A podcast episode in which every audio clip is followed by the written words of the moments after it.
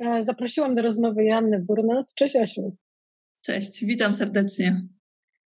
Od kilku dni próbuję znaleźć różne rozmowy z Tobą i, i słucham ich. E, doszukuję się tego, jakie masz zdanie na różny temat, e, żeby ułożyć, e, przygotować się do naszej pytania i przygotować się do naszej rozmowy.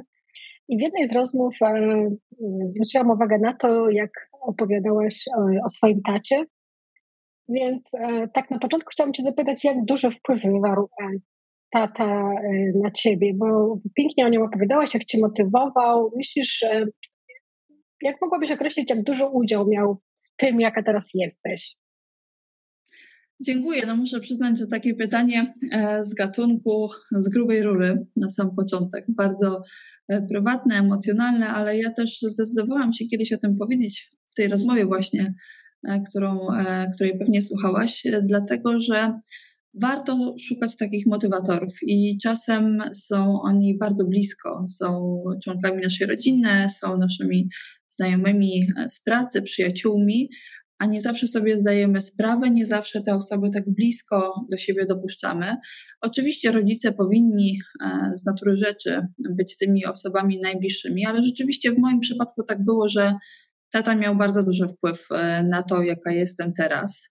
E, przede wszystkim wtłoczył mi takie przekonanie, że świat stoi otworem. E, ja jestem z, ze środka rocznika lat 80., co jeszcze w, czasie, kiedy byłam nastolatką, małą dziewczynką, tak naprawdę nie było takie normalne. To może zabrzmieć no tak nieco, mm, powiedziałabym, historycznie wręcz. E, natomiast... Nie, ja jestem, wiesz, w końcu lat 70. tak, natomiast e, no, ja myślę, że to e, faktycznie była taka lekcja, która też w tamtych czasach nie była jeszcze tak oczywista, bo ja się zaczęłam uczyć języka angielskiego mając 6 lat, co też nie było taką codziennością wśród moich rówieśników. E, I tata właśnie wpajał mi taką otwartość na świat, otwartość na ludzi, otwartość na doświadczanie, ale też uczył mnie tego, aby nie zrażać się porażkami, aby mm, nie podchodzić też z taką e, bardzo dużą uwagą E, na przykład do stopni, e, które otrzymuje się w szkole. Ja niestety muszę przyznać, że byłam taką ambitną uczennicą i czasami bardzo mocno przeżywałam. Dziś z perspektywy czasu oczywiście pewnie podeszłabym do tego inaczej, ale na tamtym etapie to było dla mnie bardzo ważne i on e, uczył mnie takiego większego luzu i, i dystansu właśnie do tego ale też wpajał mi takie przekonanie, że nie powinno być dla mnie rzeczy niemożliwych. Ja nie miałam takiego poczucia nigdy, że czegoś nie jestem godna na przykład. Albo że coś może mnie sparaliżować, że nie jestem wystarczająco dobra, kompetentna, aby poradzić sobie z jakimś bardzo dużym zadaniem. Oczywiście, jeżeli coś nie leży, że tak powiem, w domenie mojej ekspertyzy, mojej wiedzy, mojego doświadczenia, to też e, nie idę w to, nie mądrzę się w tematach, na które nie mam nic do powiedzenia. Natomiast jeżeli czuję, że jestem w danej dziedzinie mocna, jeżeli w niej się budowałam, albo nawet nie do końca zawsze czuję się stuprocentowo pewna, ale gdzieś tam w środku jest we mnie przekonanie, że mogłabym sobie z tym poradzić, to się nie poddaje i za to jestem e, tacie bardzo wdzięczna. No niestety już od kilkunastu lat e, nie ma go z nami, natomiast e, jeżeli mogę jeszcze przedłużyć ten wątek, to, to chciałabym też nawiązać do wyjątkowych kobiet, które są w mojej rodzinie, które też wtłaczały mi przede wszystkim taką niezależność życiową i to jest coś, co mi zostało. Ja pamiętam na pierwszym roku studiów miałam takie zajęcia z komunikacji interpersonalnej, zresztą z wyjątkową ekspertką, też taką bardzo inspirującą kobietą, e, Dorota Szkodny-Ciołek. E, myślę, że to też jest e, ciekawa osoba taka, żeby się inspirować jej drogą. I zadała nam takie mm, zadanie, przygotować krótkie wystąpienie o sobie. I muszę Ci powiedzieć, że to było coś szalenie trudnego. Na pierwszym roku studiów ludzie właściwie z całej Polski, też ze świata, bo studiowałam w języku angielskim, więc to było takie ciekawe też doświadczenie. I ona wtedy powiedziała, dla niektórych z Was będzie to naprawdę mm, karkołomne, przede wszystkim to jest wystąpienie publiczne, jest w języku angielskim i jeszcze ma być o was, czyli raczej bardziej osobiste. Ale nie przejmujcie się, bo z tym zadaniem mają nawet problem doświadczeni liderzy, liderki na studiach MBA. I rzeczywiście to było coś takiego, co jak już zrobiliśmy, to otworzyły się e, pewne drzwi, bym powiedziała. Przełamane zostały jakieś takie tabu, też te wewnętrzne bariery. Takie e, mentalne, nie? W głowie. I, i, I, to rzeczywiście zaskutkowało tym, że e, patrzyliśmy, się, patrzyliśmy na, na siebie nawzajem też już z trochę takiej innej strony. I dlaczego o tym mówię? Dlatego, że ja właśnie doskonale pamiętam, że w tym wystąpieniu powiedziałam, że ta niezależność życiowa jest dla mnie takim e, priorytetem, taką wartością nadrzędną. E, oczywiście niezależność finansowa e, w ujęciu studentki pierwszego roku e, jest dosyć trudna, ale to też gdzieś tam we mnie było. Zawsze jakieś tam prace takie sezonowe, wakacyjne podejmowałam już jako nastolatka ale ta niezależność taka mentalna, ta, mm, to posiadanie jakiegoś takiego swojego wycinka życia, wiedzy, rozwoju była dla mnie bardzo ważna. I myślę, że to, to jest y, bardzo duża zasługa na pewno mojej całej y, rodziny. Masz dwóch synów teraz. E, czy są jakieś takie elementy, które przenosisz e, w wychowywanie ich z tego, jak e, świat pokazywał ci tata czy twoja rodzina? No ja muszę przyznać, że mamy dom pełen liderów, trzech liderów i liderkę. Więc z taką dużą satysfakcją mogę powiedzieć o tym, że czasami nie jest łatwo, ale na ten moment wydaje mi się, że raczej nie będą mieć takich problemów z poczuciem własnej wartości. Oczywiście różnie się może życie ułożyć, różne mogą spotkać ich zakręty i mam do tego bardzo dużo pokory. Natomiast na ten moment myślę, że to, co sprawia nam, rodzicom, czasem trudność, przełoży się na taką dużą ich wewnętrzną e, siłę w przyszłości. Tak sobie e, po prostu to tłumaczę, te, te wyzwania, które mamy na co dzień, bo rzeczywiście mają mocne, mocne osobowości, e, ale jest w nich taka, taka wewnętrzna siła, myślę. Zdecydowanie. Myślisz, że ona e, przyszła z genami, czy, myśli, czy, czy wydaje się, że można jakoś dzieci tego nauczyć, tego, żeby właśnie były pewniejsze siebie, żeby w siebie bardziej wierzyły. Żeby właśnie no, myślę, że miały takie... można nauczyć. My staramy się oczywiście to robić. Chwalimy za każde najmniejsze osiągnięcie. Oczywiście to też nie jest tak, że wtłaczamy ich w jakieś um, w jakiś narcyzm, tak, czy, czy samouwielbienie, bo to też nie o to chodzi. Natomiast warto, aby zaznaczać i dostrzegać te najmniejsze sukcesy. Nawet jeżeli im się wydaje, że um, coś nie poszło tak, e, jakby sobie wymarzyli, albo um, no, obiektywnie osiągnęli jakiś e, gorszy wynik niż na przykład rówieśnicy, to też staramy się w ogóle wybić ich z takiego e, poczucia, że należy się porównywać, tak, że to jest e, ważne, jak wyglądamy na tle innych. Raczej staramy się ich budować jako takie, powiedziałabym, niezależne jednostki. Oczywiście też nie chcę się mądrzyć, nie jestem ekspertką, e, jestem mamą i staram się wychowy wychowywać, wykonywać tę misję, taką życiową, najważniejszą, najlepiej jak potrafię, ale oczywiście E, nie ma jakichś e, złotych metod. Na pewno stawiam na to, aby, aby byli wewnętrznie silni, e, pewni siebie, pewni swojej wartości. Myślę, że czasy też, w których żyjemy, są tak turbulentne i wymagają takiej odporności psychicznej, że naprawdę warto już na takim wczesnym, początkowym etapie dzieci przygotowywać na to, że może być różnie.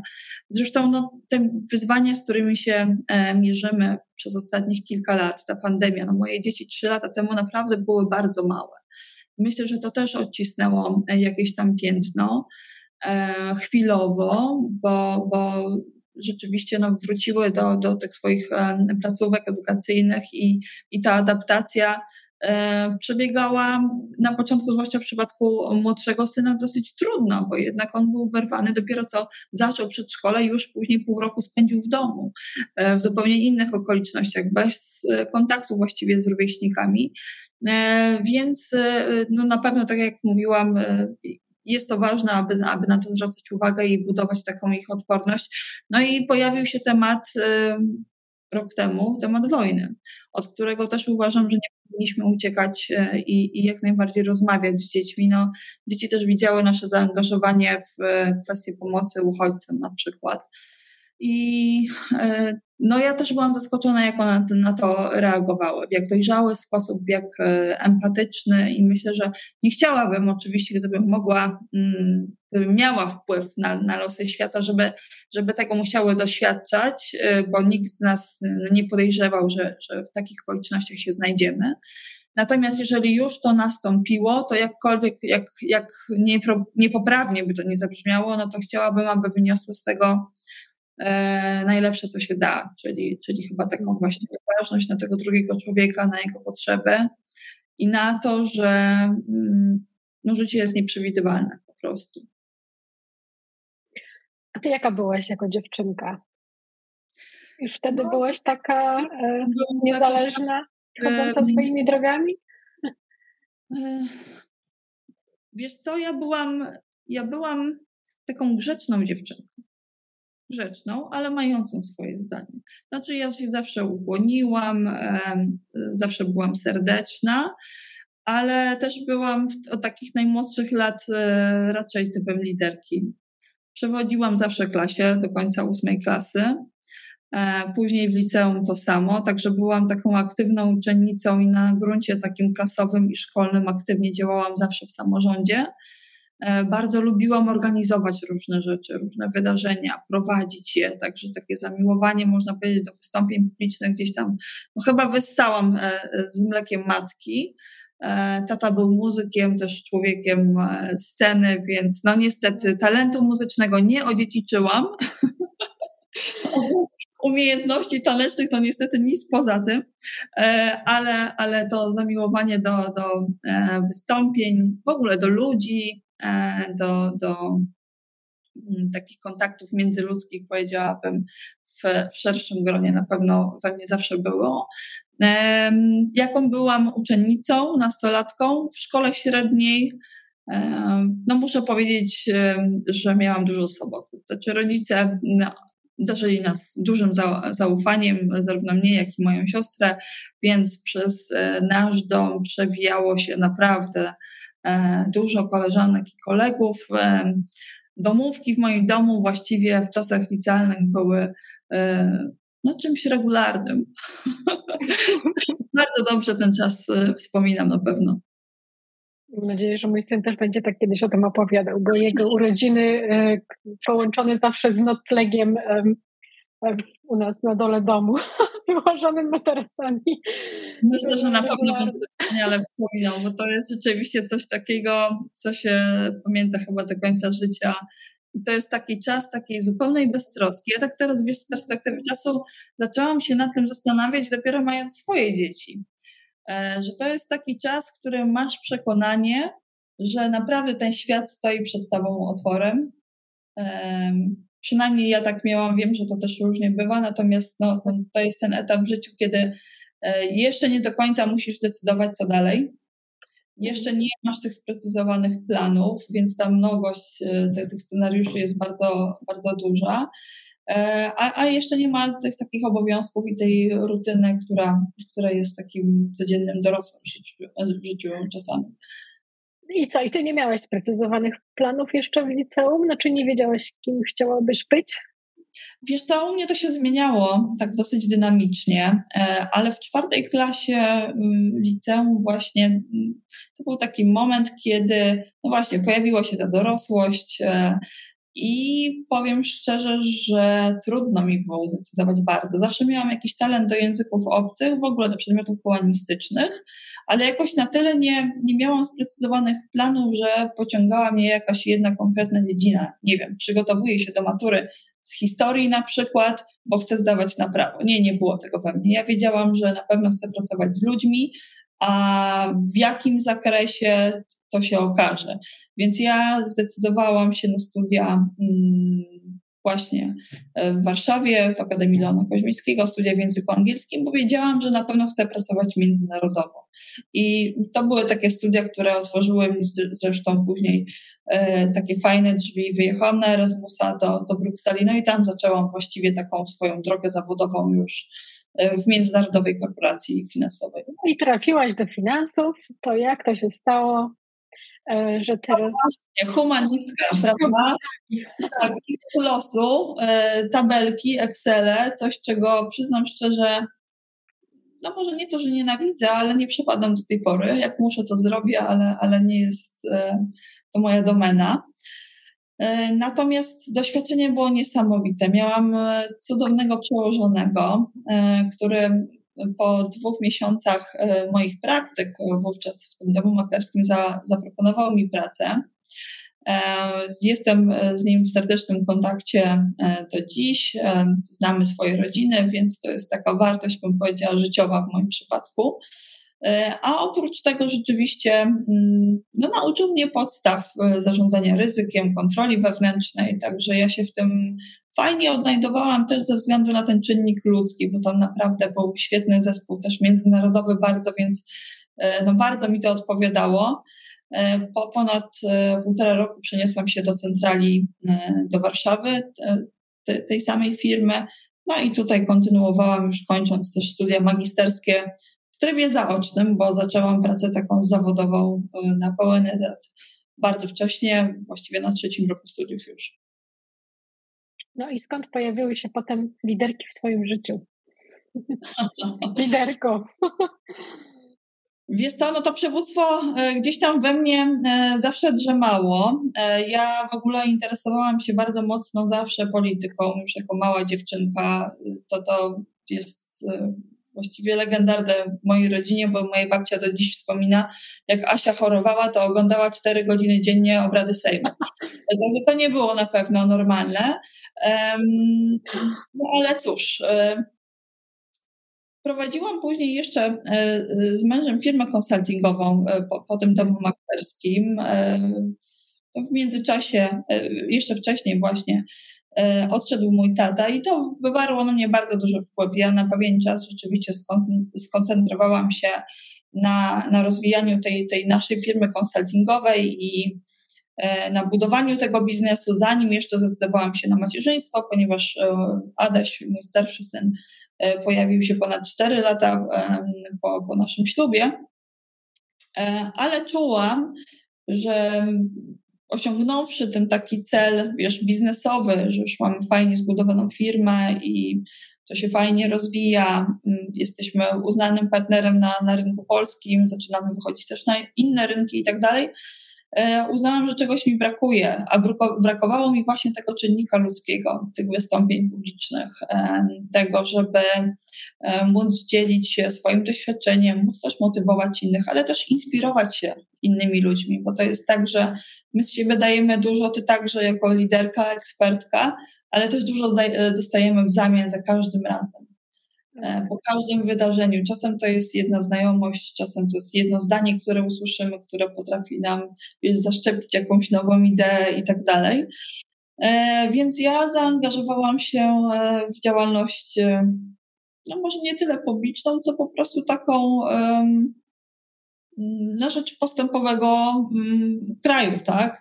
I, I przystąpiłam do jednej z partii politycznych wówczas, do nowoczesnej. I tam e, muszę przyznać, że mm, zaczęłam się realizować właśnie na, na tym gruncie mm, takiego powiedzmy przywództwa, ale też e, ekspertyzy, bo ja jestem też e, absolwentką Europejskiej Akademii Dyplomacji, takiego programu podyplomowego i zawsze, tak jak mówiłam, i ta polityka, i te sprawy międzynarodowe bardzo mnie interesowały. Więc no, w tym się spełniałam takiej roli doradczej w partii, ale też e, przewodziłam e, e, strukturą w części Warszawy. I rzeczywiście no, ta praca, choć wolontaryjna, to trzeba powiedzieć jasno, dawała mi też bardzo dużo satysfakcji i stanowiła też taki dodatek oprócz takiego wczesnego macierzyństwa, bo w międzyczasie pojawił się właśnie starszy syn, ale też pracy zawodowej, to była taka moja pasja, e, rzeczywiście. Mm, I tak się złożyło, że zostałam wysłana na e, Akademię Liderek do Brukseli. To był taki program półroczny, gdzie miałam kontakt z liderkami z całej Europy. I to było takie doświadczenie, to był 2018 rok, które bardzo otworzyło mi oczy. I skąd te liderki właśnie? Okazało się, że zarówno skandynawki, jak i kobiety z Europy Zachodniej, Południowej, Wschodniej mają te same wyzwania. Oczywiście nasz status społeczny może być inny, nasz standard życia może być inny. E, mogą być inne współczynniki, inne dane. Parytety w Skandynawii, w krajach nordyckich no, są czymś, e, o czym się już dzisiaj nie rozmawia. Po prostu to, to się zadziało. To był instrument, który został wdrożony, a już teraz korzystają tylko z dobrodziejstw e, rezultatów e, tych parytetów na przykład. E, u nas to jest. To wiesz co?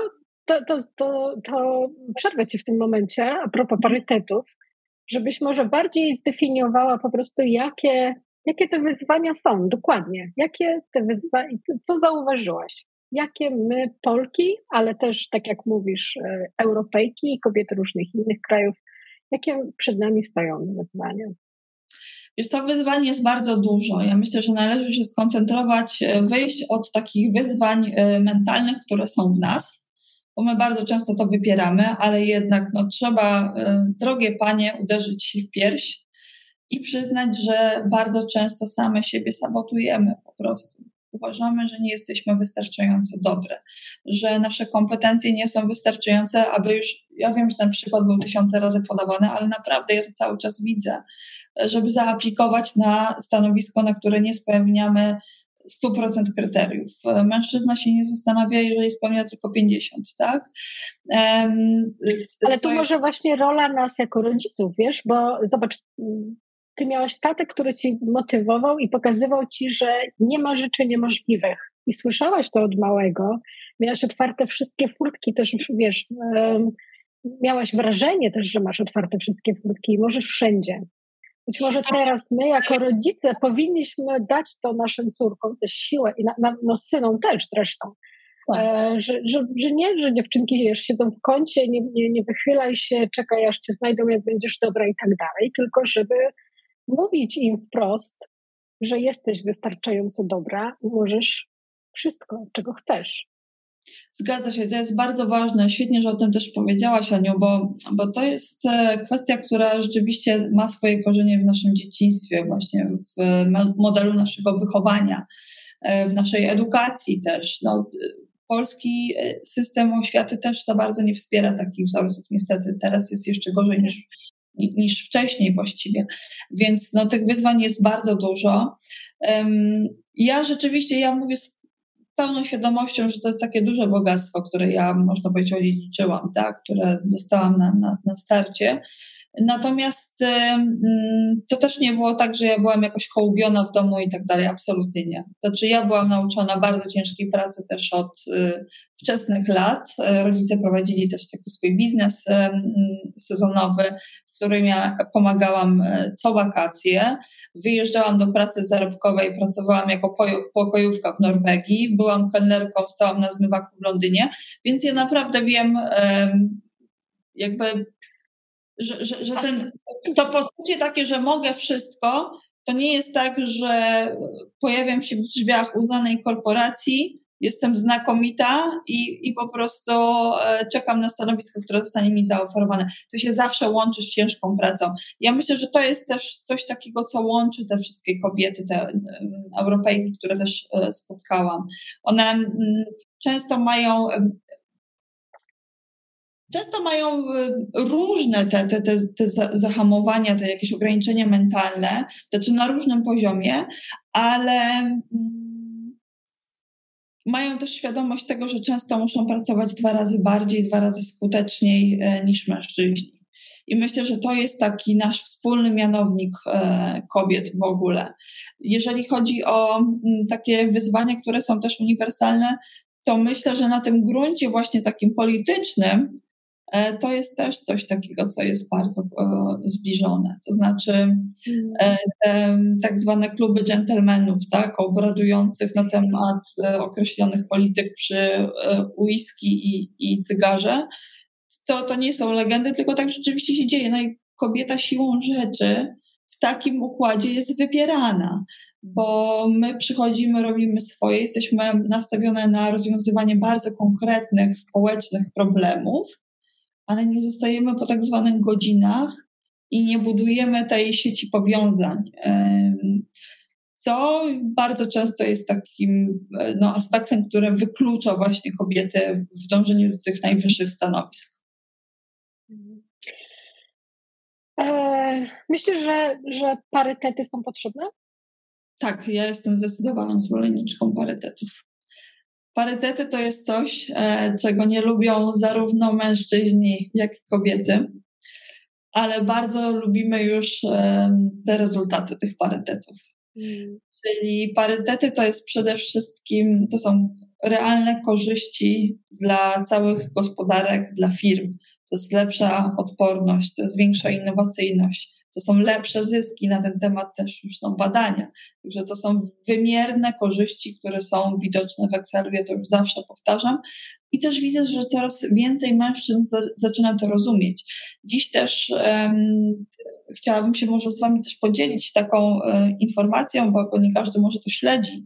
Um, Unia Europejska w końcu po dekadzie sporów zdecydowała, że idziemy w parytety. 40% dyrektorów niewykonawczych w spółkach giełdowych do końca czerwca 2026 roku ma stanowić płeć niedoreprezentowana, czyli kobiety. W Polsce e, badanie, które było przeprowadzone w 140 największych spółkach, pokazuje, że jest 17,2% i w radach nadzorczych, i e, w zarządach. Także no, perspektywa czasowa jest dosyć krótka i mamy bardzo dużo do, do zrobienia. I teraz pojawia się pytanie, które same podnoszą same kobiety, które y, same kobiety podnoszą. Czy tu chodzi o to, żeby brać kogokolwiek? Czy my teraz musimy brać kobietę z łapanki? Chciałam właśnie poruszyć e, zaraz to pytanie, ale dokończę jeszcze to, to powiem. E, to mówiły kobiety, z którymi przeprowadzałam wywiad do książki. Tak, nie, nie powinno się tak dziać, absolutnie. I w dyrektywie też jest mowa o jednak e, większej wadze kompetencji, ale to już nie będzie tak, że to będzie takie uznaniowe. Tutaj rzeczywiście firmy będą się musiały wykazać przede wszystkim przynajmniej e, tymi próbami e, pozyskania kobiet. Zresztą no jest coś takiego jak sukcesja też. E, są te kobiety w organizacjach, ale bardzo często im brakuje takiego wsparcia mentoringowego. Bardzo często brakuje im takiej rozmowy, wiesz, jeden na jeden właśnie z liderem czy z liderką o tym, jakie są możliwości, bo one bardzo często na starcie same siebie wykluczają, ponieważ stwierdzą, że cena, jaka przyjdzie im zapłacić, jest po prostu zbyt wysoka. I to też jest okej. Okay. Ja, ja, ja też, jak wiesz, nie zdecydowałam się na karierę korporacyjną. Na ten moment sobie tego nie wyobrażam i jakby nie mam z tego powodu żadnych wyrzutów też. Natomiast uważam, że jeżeli jest jakiś potencjał, jeżeli widzimy, że w danej kobiecie e, drzemie chęć, nie zawsze ona tak werbalizuje to otwarcie, ja bym po prostu dawała szansę i postawiła na to, aby te, ten, ten potencjał odkrywać. Te trzy lata to jest niby krótko, ale też e, powiedziałabym wystarczająco, e, żeby te kilka kobiet wartościowych, kompetentnych znaleźć. Zauważmy, że jakoś nikt nie mówi e, o tym, czy w tych zarządach są sami kompetentni mężczyźni. Przyjmujemy to za, za pewnik, a z tym też różnie bywa.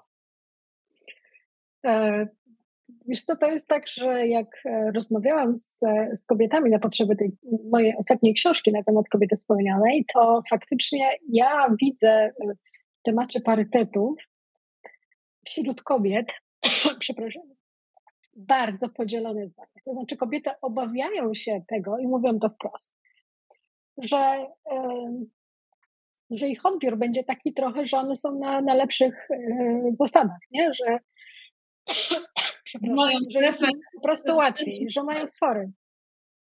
Mm. Mm. Ale że... Przepraszam. Mhm.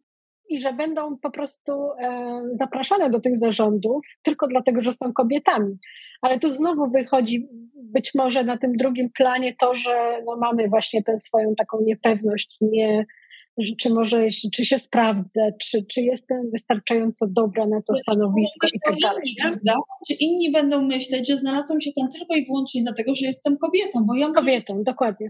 Tak. tak. Ja y, muszę powiedzieć, że y, słyszałam bardzo fajną odpowiedź na, na te wątpliwości i na ten zarzut od jednej z y, dyrektorek zarządzających. W tamtym roku w Katowicach prowadziłam taki panel właśnie na temat kobiecego przywództwa i ona powiedziała tak bardzo mądrze, mm, czy chciałabym być parytetową menadżerką? No nie, doszłam tu, gdzie jestem, bez parytetów, ale z drugiej strony, czy możemy sobie pozwolić na to, aby czekać na to tyle lat, na, na, na, na, na wyrównanie tego głosu, też na mm, tak naprawdę tracenie tego potencjału różnorodności, bo przecież to są, tak jak mówiłyśmy, to są konkretne e, korzyści, więc myślę, że już tacy odpowiedzialni menedżerowie, liderzy, prezesi, e, gdzieś tam z tyłu głowy to już się pojawia, że to jest ten moment, kiedy rzeczywiście trzeba mm, postawić na potencjał kobiet. W Polsce kobiety stanowią ponad 51% społeczeństwa. Więc to jest e, moment, w którym należy sobie powiedzieć jasno, nie możemy sobie po prostu pozwolić na niedocenianie ich roli, ich wkładu w życie gospodarcze ich roli jako konsumentek, też coraz więcej decyzji zakupowych jest podejmowanych przecież przez kobiety.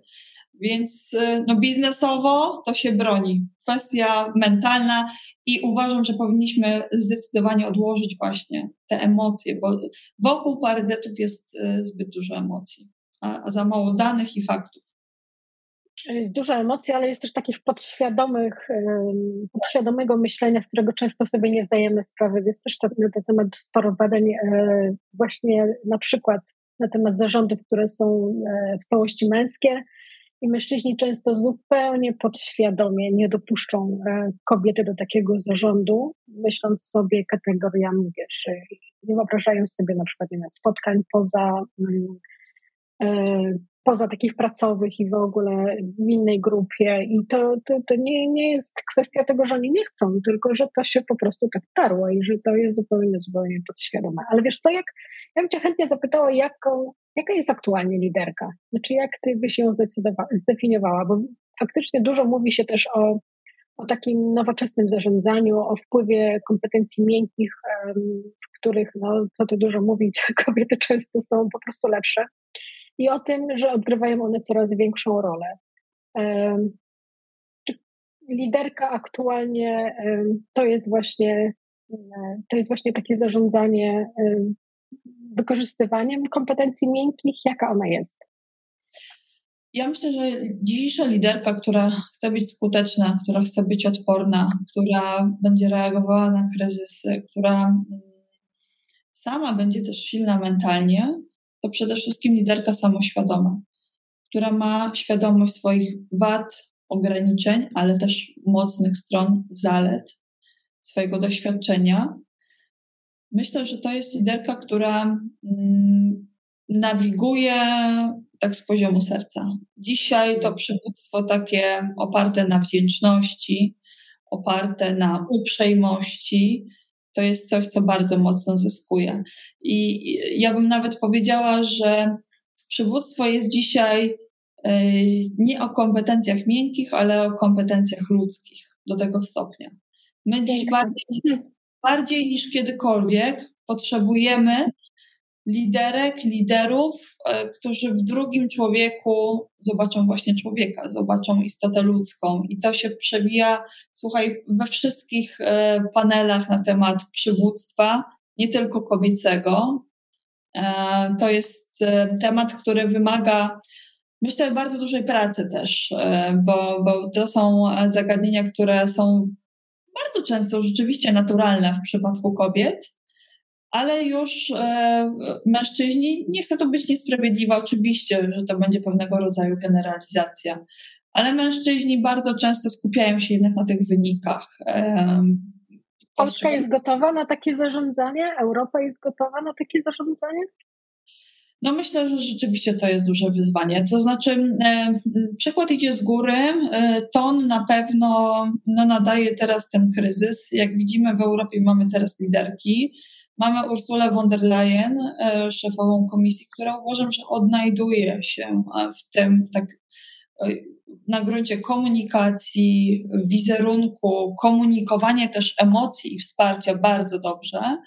E, mamy przewodniczącą Parlamentu Europejskiego Robertę Metzola, także widać, że, że, że tych role models, tak zwanych wzorów do naśladowania jest trochę i, i kobiet zresztą na uznanych stanowiskach, chociażby z Twojej branży. Christine Lagarde też w Europejskim Banku Centralnym też dziś podejmuje niełatwe decyzje e, w obliczu inflacji i tak dalej, ale jak spojrzymy na jej LinkedIn, e, no nie wiem, czy to śledzisz, ale powiem Ci, że ja jestem pod wrażeniem e, tego, jak ona właśnie te trudne decyzje komunikuje i tego um, takiego przełożenia też właśnie na ten czynnik ludzki, decyzji, które wydawałoby się są no, dotyczą ekonomii, dotyczą gospodarki, finansów, więc gdzieś tam są nieuchwytne, chociaż każdego z nas dotykają. E, a, a, ale myślę, że kobiety sobie właśnie bardzo dobrze radzą. ta komunikacja jest kluczowa, bo oczywiście ważne jest implementowanie konkretnych działań, ale mm, wiemy, że nawet y, najtrudniejsze zmiany, najbardziej dotkliwe reformy, zakomunikowane w sposób odpowiedni e, i mm, zakomunikowane też y, nie tylko w sposób odpowiedni, ale też w odpowiednim czasie, czyli odpowiednie przygotowanie społeczeństwa, firmy, zespołu na różnego rodzaju turbulencje, też potrafi dodać y, wiary i otuchy i, i, i takiego poczucia sprawczości właśnie e, w samych tych e, grupach, których to dotyczy. dotyczy. No ale potem spotykają się dwie premierki na konferencji prasowej, no i oficjalnie pada pytanie, ale czy pani się spotkały dlatego, że są w podobnym wieku i nie wiem, na ploteczki. Tak, no tak. i więc co o co tu chodzi? Ja myślę, że to jeszcze, y, wiesz, potrzeba bardzo dużo czasu, żeby, żeby to się zmieniło. E, dobrze też, że takie rzeczy dziś wychodzą, bo niegdyś było tak, że nie miałyśmy też, nie mieliśmy do tego po prostu dostępu. A mm. dziś każdy taki komentarz, każde nieprawidłowe e, pytanie dziennikarza jest już na ustach całego świata dzięki social mediom i to jest akurat ich pozytywny wpływ. I myślę, że jest już gdzieś tam takie poczucie obciachu. E, I to wybrzmiewa Mam też. taką bardzo, nadzieję przynajmniej. To, to wybrzmiewa też bardzo mocno na e, różnego rodzaju eventach, konferencjach. E, nawet w, w poniedziałek podczas EEC Trends, teraz w Warszawie rozmawiałam na ten temat, że już naprawdę rzadkością jest to, żeby ktoś sobie pozwolił na jakiś seksistowski komentarz w takiej przestrzeni publicznej. Nawet nie to, że, że wulgarny, ale taki, wiesz, zahaczający o jakąś tam niepoprawność albo odnoszący się nie do meritum, a na przykład do wyglądu ekspertki, no to jest coś takiego, co już nie uchodzi, co, co już spotkałoby się z takim ostracyzmem społecznym, że e, nikt e, przy zdrowych zmysłach, e, któremu zależy na jakiejś tam swojej reputacji, raczej sobie na to nie pozwala. Oczywiście w mojej sobie... branży bywa, bywają takie komentarze nadal na korytarzach, jeszcze oczywiście tak. w formie żartu żartu. W komentarzach, yy, przepraszam, w korytarzach, gdzieś tam w zaciszach yy, jakichś tam firm pewnie jeszcze tak. Natomiast yy, w takiej przestrzeni publicznej, medialnej, no myślę, że tego jest coraz mniej. Na pewno jeszcze dużo, przepraszam, dużo rzeczy wybije, bo, bo to jest ten czas, kiedy o, o pewnych rzeczach się też dopiero zaczyna mówić, mm. a to były tematy gdzieś tam zamiatane pod dywan. Bardzo często my sobie po prostu nie zdajemy sprawy z tego, co jest łamaniem jakiejś tam etykiety, co jest e, mobbingiem, ale co jest też łamaniem praw człowieka. To nawet zahacza już o, o takie poważne definicje i rozmawiałam e, nie tak dawno z ekspertką, która się tym zajmuje i podzieliła się taką refleksją. Mówi, byłabyś zaskoczona, jak wielu prezesów e, miało w sobie taką refleksję, że właściwie łamane były prawa człowieka czasem, tak?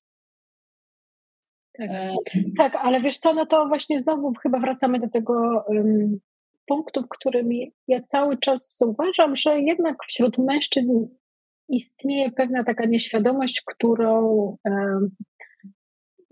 tak, taka, taka nawet podświadoma, w której oni nie do końca rozumieli, że coś może być dla kobiet przykre, że coś może być dla kobiet um, nieodpowiednie, czy że one niekomfortowe, że one być może nie powinny takich rzeczy słyszeć, czy że wiesz, no właśnie takie seksistowskie żarciki przy kobietach, które na przykład są ekspertkami w ogóle, to nie do końca są w porządku i być może je po prostu urażą. E, ale kiedy to usłyszą raz, drugi. Oni są dobrze, czasem chcą po prostu być mili, powiedzieć komplement i też nie oszukujmy się. To też nie chodzi tak, o to, tak. zupełnie wyrugować, tak? Bo, bo to czy nie jest miłe, jeżeli ktoś nam e, e, powie po prostu z serdecznością, na zasadzie ma pani bardzo twarzowy garnitur i tak dalej, to jest okej. Okay. E, natomiast no, nie zaczynajmy panelu dyskusyjnego, prawda? W ten sposób i to jest istotne. Jest według Ciebie jakaś taka kluczowa kompetencja um, dla kobiety aktualnie? Wiesz co, ja myślę, że kobiety tych kompetencji mają bardzo wiele. E, w Polsce kobiety są lepiej wykształcone niż mężczyźni. To jest taka ich bardzo mocna e, kompetencja. Prawie 40%, 38,8% kobiet w Polsce między 25 a 64 rokiem życia ma wykształcenie wyższe. To jest wyższy e, współczynnik niż przeciętna Unii Europejskiej ale to wykształcenie mm, często nie przekłada się później na te właśnie spektakularne kariery. Ja myślę, że w przypadku kobiet, chyba nie tylko Polek, ale a może można by było się pokusić o to, że, że Polki jednak mają taką kompetencję, która stoi trochę wyżej niż, niż kobiety z innych krajów, to powiedziałabym adaptacja do zmiany, zdolność adaptacji. Być może to jest tak uwarunkowane historycznie, być może mm, czasy komunizmu, później ta transformacja też dla bardzo wielu kobiet turbulentna, odnalezienie się później w nowym ustroju i tak dalej, e, wymagało jednak e, takiej dużej odporności i właśnie tej zdolności do adaptacji. Ale ja mam takie poczucie, że my mm, z niczego potrafimy zrobić coś, I to już e, na takim, powiedziałabym, poziomie bardzo operacyjnym, e, nie wiem, na zasadzie przygotowania obiadu z resztek w domu, który później smakuje domownikom w niesamowity sposób. To są takie, wiesz, przyziemne bardzo przykłady, ale one się przekładają później na, na bardzo często na jakieś bardziej na wyższe, wyższe po prostu cele i przykłady. I to jest coś, co, co w Polkach e, bardzo mi się podoba, bardzo cenię i bardzo podziwiam, bo też mnogość historii kobiet, z którą się spotykam, jest niesamowita. Mm, jeżdżąc po Polsce z różnymi szkoleniami, właściwie w, e, w końcu udało mi się ruszyć e, z tym tematem po, po, po czasach pandemii, kiedy, kiedy ta moja działalność szkoleniowa była zamrożona i właściwie ograniczała się tylko do, do pojedynczych szkoleń online. To teraz e, widzę już naprawdę na takim poziomie nawet lokalnym w Polsce, że, że kobiety są niesamowite i mają ze sobą tak zróżnicowane historie, trudne czasami historie, a jednak są ambitne, są zdeterminowane, chce im się, chcą się rozwijać, są e, żądne wiedzy i też naprawdę ciekawie żyją. E, my często tutaj z perspektywy Warszawy, sama też pochodzę, można powiedzieć, w odniesieniu do Warszawy z prowincji, pochodzę z Koszalina, e, mamy takie przeświadczenie, że to jest Warszawa, kilka dużych miast i na tym się Polska kończy. No, wartościowe rzeczy dzieją się w dużych miastach. Zupełnie nie. E, ja widziałam, jak żyją kobiety w Sierpcu, jak sobie radzą w Kujawsko-Pomorskim, jak na Podlasiu. Słuchajcie, są koła gospodyń wiejskich, które robią takie szkolenia sobie, nie tylko kursy rogowych. Naprawdę to jest niesamowite. To są kobiety, które są wykształcone, które pracują w lokalnych domach kultury, organizują świetne rzeczy dla dzieciaków, dla seniorów. To jest po prostu misja. To są lidery i właśnie o nie trzeba walczyć, bo one E, one budują te, tak jakby to, nie wiem, patetycznie nie zabrzmiało, taką Polskę, wiesz, od, e, od takiego basicowego poziomu. I to jest fajne, że już widać, że y, ta, ta nasza akcesja do Unii Europejskiej też bardzo dużo dobrego zrobiła. są te współprace partnerskie na taką dużo wyższą e, skalę e, nawiązane. E, bardzo duża część przecież Polaków wyjechała, wraca, inwestuje w Polsce. Każdy z nas właściwie ma teraz kogoś za granicą, prawda? Albo przynajmniej taką osobę, która przez jakiś tam czas krótko przebywała na, na emigracji. I to też się przekłada na taki, powiedziałabym, rozwój, rozszerzenie, poszerzanie horyzontów. I to jest niesamowicie fajne. A co, co zawodowo chciałabyś jeszcze osiągnąć? Jakie masz marzenia? Zawodowo e, mam jeszcze dużo do zrobienia. Powiem, że nie chciałabym się dzielić konkretami, bo ja jednak jestem taka, że wolę nie zapeszać. Ale tak jak mówiłam, że nie ma we mnie jakichś takich zahamowań, ograniczeń. Ale wśród kobiet będziesz działać nadal też, tak, tak. tak. Znaczy to jest y, podstawa na pewno, tak, tak, tak. Hmm. A życiowo?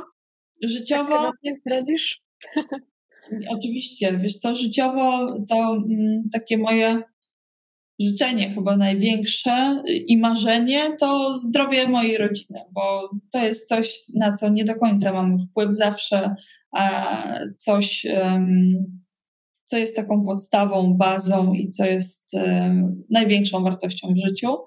Na pewno, e, jeżeli to zdrowie jest, to jestem zwolenniczką tezy, że zresztą sobie poradzimy. I, I te sukcesy zawodowe, o które pytasz, ja nie umiem, ja nie mam jakiejś wymarzonej funkcji, stanowiska, do, do którego aspiruję i tak dalej na pewno jeżeli będzie to zdrowie, to ten rozwój zawodowy, e, to, to już nawet nie w kategoriach marzeń, traktuję tylko po prostu planów i celów do, do zrealizowania. E, dobrze wiesz, bo poznałyśmy się też dzięki działalności online na początku pandemii, że założyłam swoją działalność chyba w najgorszym z możliwych momentów, tuż przed wybuchem pandemii. I te początki nie były łatwe. I ja pewnie, gdyby, gdyby tej pandemii nie było, dziś byłabym też już w zupełnie innym miejscu. No ale te pierwsze dwa lata e, były pewnego rodzaju zamrożeniem, bo nie jesteś w stanie e, osiągać tych samych rezultatów działając online i, i, i w realu, i stacjonarnie, jeżeli wcześniej oczywiście nie miałaś zbudowanej marki bo, bo ja tę swoją markę e, budowałam w mediach społecznościowych właściwie w czasie pandemii dopiero. A, a co innego, jeżeli ktoś się po prostu przełącza na online i być może dla jego biznesu jest to nawet e, bardziej optymalne, prawda? Jeżeli bierzemy koszty i, i inne aspekty. Także e, myślę, że przede wszystkim konsekwencja, dalsze działanie, dalsze działanie na rzecz kobiet, e, rozwój szkoleń, rozwój programów, e, przede wszystkim udział w wydarzeniach, bo to jest taka, myślę, niesamowita wartość, e, która jest taka namacalna i którą widać. Ludzie naprawdę byli bardzo wypuszczeni, bardzo głodni tych, tych spotkań takich e, face to face, tego ludzkiego kontaktu. I czasem mam wrażenie, przez, przez te ostatnie mm, półtora roku, powiedzmy, e, prowadzę liczne wydarzenia na temat kobiecego przywództwa, ale nie tylko. I wydaje się, że pada często to samo, że powielamy te same wątki, co by tu, no, ja staram się za każdym razem jednak przywołać, a to nowe dane, a to jakieś nowe cytaty e, wpleść do, do tego wystąpienia, ale muszę przyznać, że za każdym razem mam taki feedback, że nigdy dość. To znaczy tej inspiracji, tej wzajemnej motywacji, tego dzielenia się tym doświadczeniem naprawdę wciąż bardzo, bardzo mocno brakuje. I tak jak już mówiłam wcześniej, czasem jest to jedno zdanie, które gdzieś tam utkwi w naszej głowie i, i ma na nas e, zbawienny, taki pozytywny wpływ w takiej długoterminowej perspektywie. I to co e, ty też, Aniu, robisz e, za pomocą tego podcastu, też swoich książek. To jest, myślę, no, taka wartość naprawdę nie do przecenienia. To jest super wkład w rozwijanie potencjału kobiet e, w Polsce, nie tylko. Zobaczcie też, ile mamy Ukrainek niesamowitych teraz w Polsce. To też jest taki potencjał, który myślę, że należy rozwijać i, i pielęgnować. I, one też się cudownie w naszym kraju odnajdują i, i myślę, że jeżeli zdecydują się na powrót do swojego kraju, to e, ich rola w odbudowie Ukrainy, o tym też rozmawialiśmy teraz niedawno podczas wydarzenia e, w Warszawie, też będzie niesamowita. Także no, to jest taki, powiedziałabym, cywilizacyjny moment, który my powinniśmy po prostu dobrze wykorzystać teraz, e, bo tak mówiąc kolokwialnie, jest parcie na kobiety. W biznesie publicznym i nie ma co się tego wstydzić i trzeba to po prostu w takim pozytywnym sensie wykorzystać, bo to jest, to jest nasza szansa teraz. Zdecydowanie uważam, że to jest czas kobiet i warto, warto wykorzystać to, co się dzieje na świecie i w Polsce też zresztą. A jak zdefiniowałabyś kobietę spełnioną? Jakby, jakbyś miała taką definicję napisać ogólną.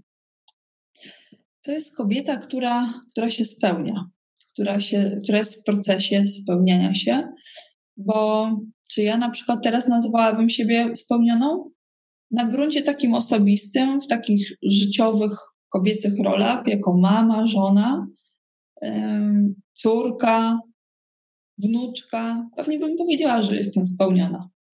Natomiast słowo spełniona oznacza pewnego rodzaju taką klamrę. A myślę, że no, we mnie nie ma takiej gotowości, żeby tak się określić. Myślę, że kobieta spełniająca się to jest chyba coś, co, co jest mi takie bliższe. Ale jeżeli miałabym taką definicję ukuć, to chyba kobieta, która spełnia się we wszystkich rolach, które dla siebie e, zaplanowała, które sobie wymarzyła, która jest w zgodzie ze swoimi wartościami przede wszystkim. Bo to nie jest tak, że każda z nas musi być mamą, żoną, ekspertką, liderką, prezeską. Absolutnie. Każda z nas musi być w zgodzie ze sobą. I to jest jedyny konieczny warunek do tego, żeby poczuć się szczęśliwą i spełnioną właśnie. Jesteś w dobrym momencie swojego życia? Myślę, że tak. Mam takie poczucie, że to jest mój czas. Jak z perspektywy czasu, po tych wszystkich doświadczeniach, jakie już masz, też po doświadczeniu bycia mamą, żoną, co powiedziałabyś sobie takiej wchodzącej w dorosłe życie? Gdybyś jeszcze raz zaczynała i chciała usłyszeć coś takiego na swoją drogę, co wydaje Ci się ważne? Nie martw się tyle, wszystko będzie dobrze. Dzięki Asiu za tę rozmowę. Wiesz co, we mnie było dużo takiej, mimo widzisz tej pewności siebie, którą miałam e, zaszczepianą, to e, dużo zamartwiania się na zapas. O tak. E, nie masz tego już teraz? Staram się, może, nie mogę powiedzieć, że to wyrugowałam, na pewno, mm. ale już zdecydowanie inaczej do tego podchodzę. Mam takie swoje techniki, które staram się wdrażać. I to też nie jest tak, że mm, bardzo mi zależy na tym, żeby wypierać złe myśli i robię to jakoś siłowo. Czasem gdzieś one przebiegną po mojej głowie, ale za chwilę gdzieś ta lampka się e, potrafi na szczęście u mnie zapalić. Czasem jest tak, że przejmujemy się tym, że jest tak dobrze. Jest tak dobrze, więc zaraz coś się musi stać, no bo niemożliwe, żeby było tak dobrze właściwie żyjemy w takim czasie, miejscu, powiedzmy, że nie ma jakichś większych problemów. No są jakieś takie, powiedzmy, dnia codziennego wyzwania, tak? E, natomiast nie ma jakichś większych dramatów, więc gdzieś tam tak podświadomie te różne scenariusze zaczynamy e, pisać, co mogłoby się zepsuć na przykład. Mm, I staram się z takim, z takim, z takim podejściem czasem e, walczyć, jeżeli gdzieś tam ono się pojawia. E, już jest tego dużo mniej, natomiast e, no myślę, że takie różne doświadczenia życiowe, mm, które, które na nas spływają, które się dzieją czasem w najmniej oczekiwanych momentach, często powodują to, że ta nasza taka ostrożność już na przyszłość jest dużo wyższa i staramy się być w gotowości, staramy się hmm. przygotować na różne scenariusze, a chodzi o to, aby naprawdę być e, tu i teraz. I na tym e, staram się skupiać. Czego mogę Ci życzyć? Spokoju i zdrowia. I tego Ci właśnie życzę. I pięknego dnia dzisiaj. Dziękuję Ci za tę rozmowę. Dziękuję bardzo, bardzo było miło.